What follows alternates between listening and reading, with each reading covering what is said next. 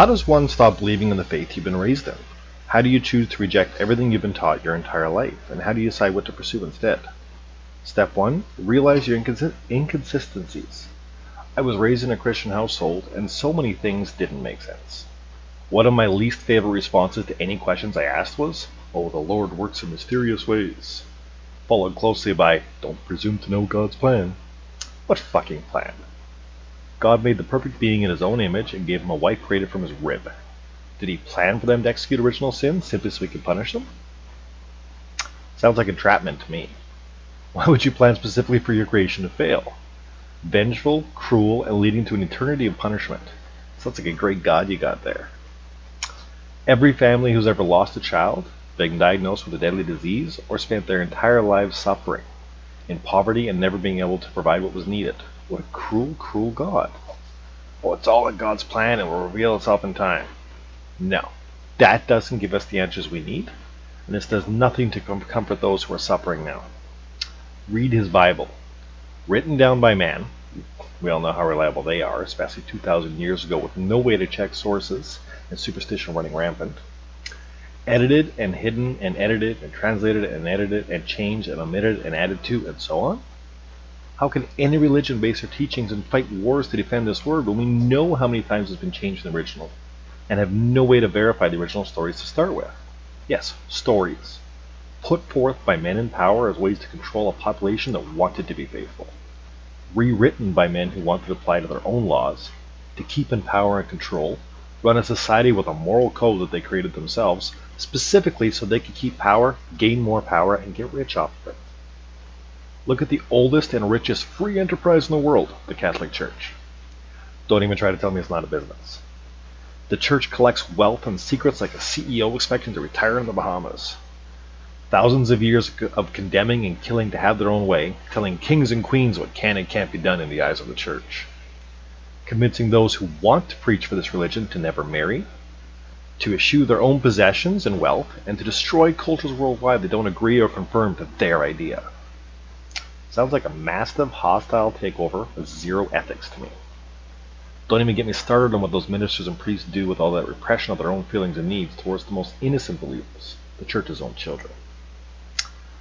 All the religious offshoots preaching their own ideas that they cherry pick from the Bible and warp with opinions to serve their own needs, teaching their followers to hate and destroy those without the church, teaching that polygamy or misogyny is the way of God, thinly disguised cults who send their followers door to door to convert.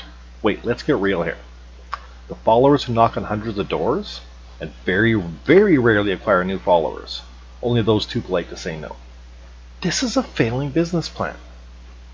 Any sales team who closes one in 250 interactions will be going out of business pretty damn quickly. This is not about conversion in any way, shape, or form. This is another mind control technique to show these door knockers how cruel the outside world is, how rude non followers can be, and to destroy hope in spreading the word. This strengthens the feeling of elitism in their own faith, makes the follower feel that they are more worthy than those who reject because they're the only ones who believe, and solidifies the feeling that only their own church will welcome them back with open arms. That's the only safe place for them. It's Stockholm Syndrome. You fall in love with your captor because the captor convinces you that the only ones who can keep you safe from all the evil forces around you. If you don't know different, you're never going to see different. Christians the world over will preach love and acceptance of all man, any man can be helped and taught. But their own children come to them with an alternative view or sexuality. And so many of these God fearing, loving families will cast their own children into the street. Yes, it happens. It was even put out on CB News or CBC News just the other day. How common this is in our modern society.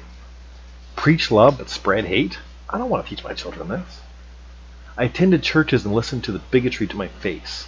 I found it within my own family, which led to some pretty healthy debates and differences of opinion.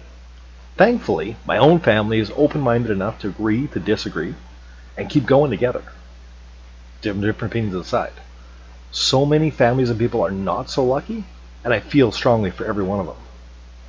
This barely even touches on all the issues with modern religions these days, but with facts like this, is it any wonder we become disillusioned? I encourage everybody to explore the myriad of options available in the world today and find your own truth. What works for me, might not work for you. Surround yourself with people who will accept you regardless of what that truth is. Don't be afraid to leave behind those who will not accept your beliefs.